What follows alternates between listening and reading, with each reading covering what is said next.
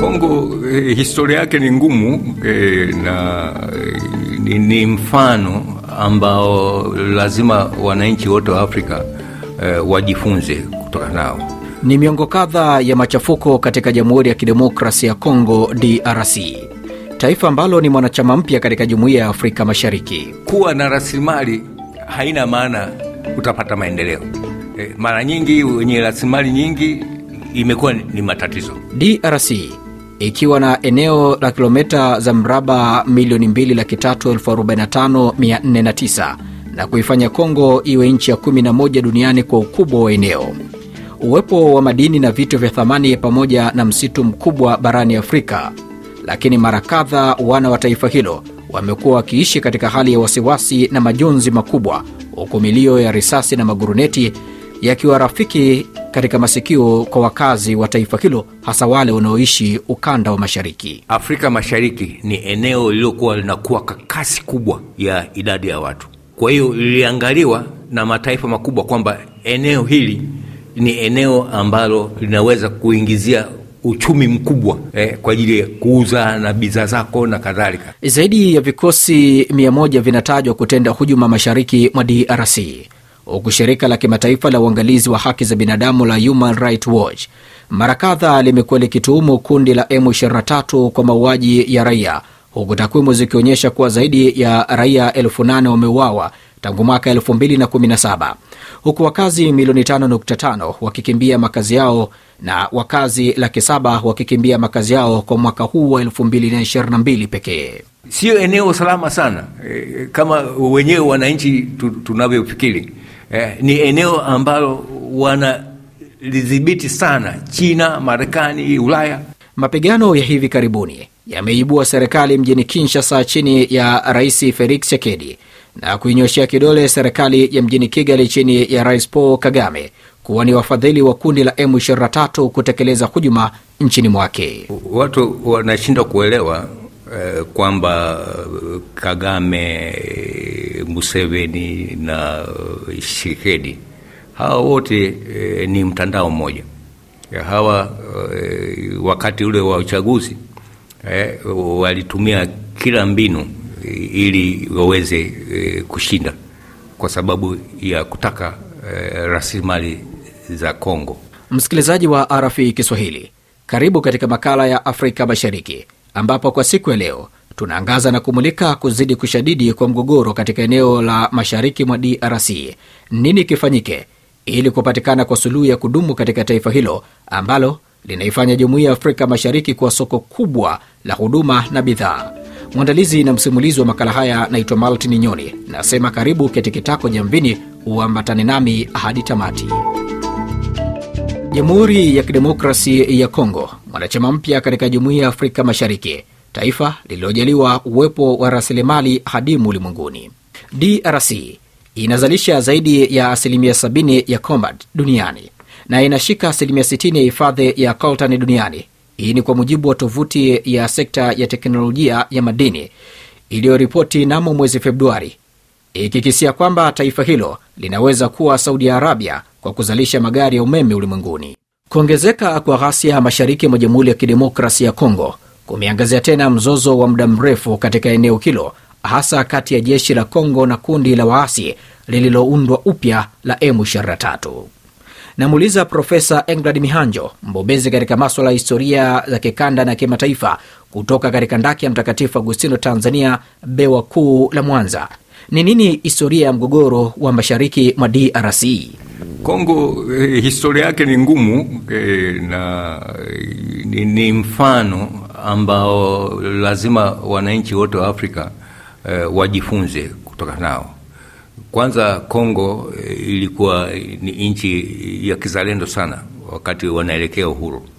E, kumbuka Patrice Lumumba. Lakini Kongo ukumbuke, kama nilivyosema mwanzoni, lilivyoanza koloni mpaka elfu moja mia tisa na nane lilianza kama koloni la mtu binafsi la mfalme wa Ubelgiji King Leopold. Sasa eh, bahati mbaya Lumumba akauawa na Mabutu kwa aina hiyo hiyo ya siasa. Sasa siasa hizo zimepandikizwa sana eh, Kongo.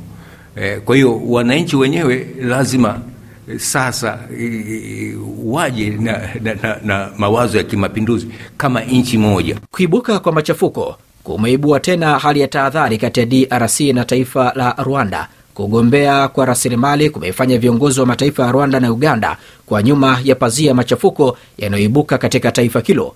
Profesa Mianjo anasema swala la Rais Chekedi kumnyoshea kidole Rais Kagame ni swala la mtandao. Watu wanashindwa kuelewa kwamba Kagame, Museveni na Shekedi hawa wote e, ni mtandao mmoja. Hawa e, wakati ule wa uchaguzi e, walitumia kila mbinu e, ili waweze e, kushinda kwa sababu ya kutaka e, rasilimali za Kongo na walitumiwa na Wamarekani. Kwa hiyo huo ni mtandao mmoja. Sasa uh, wanashindana uh, sasa kwa maslahi, na mimi binafsi uh, vikundi vya Kongo vilikuja kwangu uh, walitaka mafunzo uh, wale ambao walikuwa wanapinga Tshisekedi na kadhalika, wanatumia historia ya ukombozi ya Afrika, wakataka uh, Chama cha Mapinduzi kiwafundishe E, uzalendo e, utakuwaje ili kuweza kuondokana na mifumo hii ya kimagharibi ya biashara ya vita na kuleta utulivu kwenye nchi zao. Jamhuri ya Kidemokrasi ya Kongo kwa sasa ni mwanachama mpya katika Jumuiya ya Afrika Mashariki ambayo kwa sasa inaunganisha bahari ya Hindi hadi Atlantic. Ipi nafasi ya mwanachama huyu mpya kuwa katika hali ya usalama ndani ya jumuiya hii. Kwa Kongo kuingia katika Afrika Mashariki sio e, sio ndio kitakuwa e, chanzo cha amani e, hapana, kwa sababu hiyo nayo inapanua uwigo wa vita ndani ya Kongo. E, na kumbukeni e, hao M23 e, miaka kadhaa nyuma e, ni Tanzania ndio tuliowapiga. Na alikuwa Jenerali Makibora ndio alioongoza jambo hilo e, na pia mkumbuke Kabila mzee na Wamba dia Wamba waliongoza mapigano ya kukomboa DRC. Baada ya hapo hali ikabaki tena kama ilivyo, na Rwanda na Uganda zikapata fursa ya kunufaika na madini pamoja na kunufaika na vita eh, ya Kongo, na hiyo ndio hali inayoendelea mpaka kesho. Msikilizaji wa RFI Kiswahili, swala la amani mashariki mwa Jamhuri ya Kidemokrasi ya Kongo limekuwa na panda shuka nyingi, swala ambalo hivi karibuni serikali ya mjini Nairobi imekuwa kifua mbele katika kusaka suluhu. Namuuliza Profesa Mihanjo, nini kifanyike kupata suluhu ya kudumu katika taifa hilo? Kwanza mimi nadhani sasa wakati umefika ambapo hizi jumuiya za kikanda lazima e, zianze kutoa nafasi Uh, kwa jumuiya ya Afrika nzima. Na majawabu la matatizo ya Afrika halitabebwa kikanda, na kikanda ni kama ninavyokuambia, kunakuwa na siasa uh, ambazo za mataifa makubwa uh, ni rahisi kuingilia, na hilo ndio linalotokeza kwa Kongo. Uh, na eh, sasa ni kipindi kama kile cha wakati wa uhuru, yaani mazungumzo yafanyike e, ya viongozi wote wa Afrika na kuwa na msimamo mmoja. Tuhitimishe na ujumbe wako kwa wakazi wa Kongo na Afrika Mashariki ambao wanakusikiliza. Nini ambacho natakiwa kukifanya? Nasisitiza mimi umoja, umoja na uzalendo. Msikilizaji wa RFI Kiswahili, na kufika hapo naweka nukta katika makala haya ya Afrika Mashariki, ambapo kwa siku ya leo tumeangaza na kumulika kuzidi kushadidi kwa mgogoro katika eneo la mashariki mwa DRC. Nini kifanyike ili kupatikana kwa suluhu ya kudumu katika taifa hilo ambalo linaifanya jumuiya ya Afrika Mashariki kuwa soko kubwa la huduma na bidhaa? Mwandalizi na msimulizi wa makala haya naitwa Maltin Nyoni, nasema kwa hili na uwe na wakati mwema.